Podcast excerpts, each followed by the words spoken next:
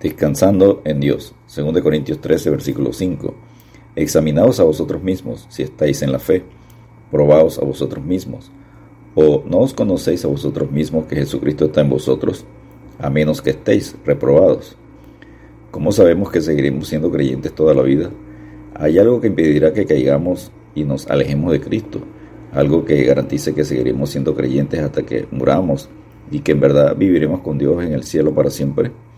Podemos apartarnos de Cristo y perder las bendiciones de nuestra salvación. Enseña Filipenses 1.6 estando persuadido de esto, que el que comenzó en vosotros la buena obra la perfeccionará hasta el día de Jesucristo. Cuando una persona ha creído genuinamente en Cristo como su Salvador del pecado, tiene la certeza eterna de que Dios lo guarda por su poder. La base de la seguridad de salvación no está en el hombre, está en Dios. La seguridad del creyente se basa en la obra del Padre, del Hijo y del Espíritu Santo. Enseña 1 Pedro 1.5 que sois guardados por el poder de Dios mediante la fe para alcanzar la salvación que está preparada para ser manifestada en el tiempo postrero. Número 1. La obra del Padre en la seguridad.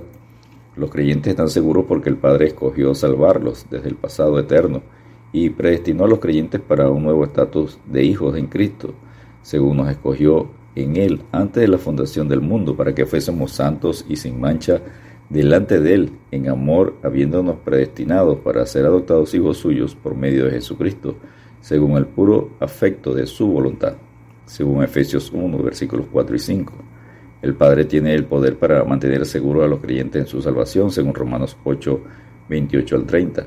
Aquellos a quienes el Padre conoció de antemano, predestinó, llamó y justificó, en el futuro también serán glorificados.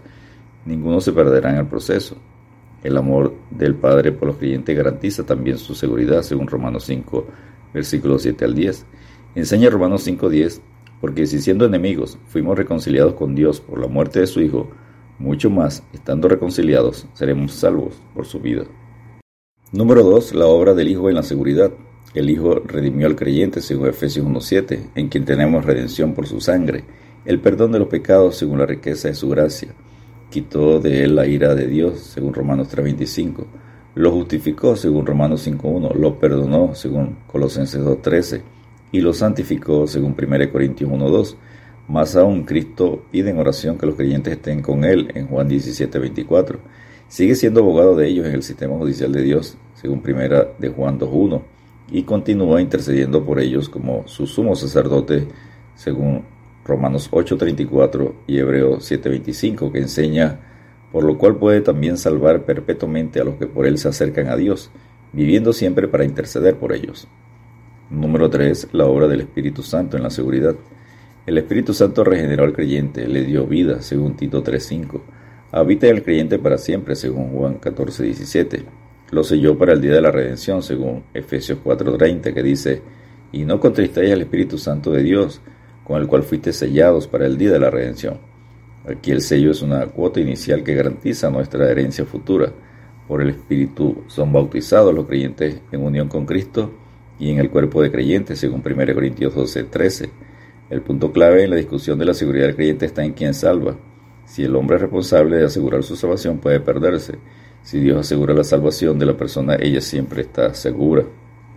Punto número 4. Abandonar la fe, apostatar de la fe. ¿Qué es la apostasía? Es el acto por medio del cual una persona que ha profesado creer en Cristo se aparta y rechaza deliberadamente la verdad revelada en la Escritura es abandonar y rechazar de manera deliberada la fe, desertar, traicionar, apartarse, alejarse de Jesús, de la palabra de Dios, de la fe, de manera voluntaria y consciente.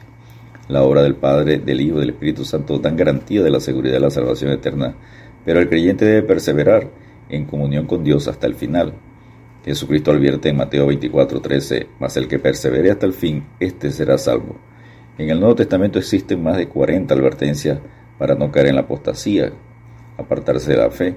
Algunas citas son Mateo 7, 21 al 23, Marcos 4, 16 y 17, Lucas 12, 8 y 9, Juan 15, 2 y 6, Hechos 20, versículo 28 al 30, Romanos 11, versículos 21 y 22, 1 Corintios 15, versículos 1 y 2, 2 Corintios 13, 5, Gálatas 5, 4, Efesios 4, 17 al 21, Filipenses 3, 17 al 19, Colosenses 1, versículos 21 al 23, 1 Tesalonicenses 3, 5, 2 Tesalonicenses 2, versículos 1 al 3, 1 Timoteo 4, 1, 2 Timoteo 2, 11 al 13, Tito 3, 10 al 11, Hebreos 2, 1 al 4, Hebreos 3, 12 al 19, Hebreos 5, 11 al 14, Hebreos 6, 1 al 8, Hebreos 10, 26 al 31, Hebreos 10, 35 al 39, Hebreos 12, 15 al 29, 25 al 29, Santiago 5, 19 al 20, 1 Pedro 5, 8 y 9,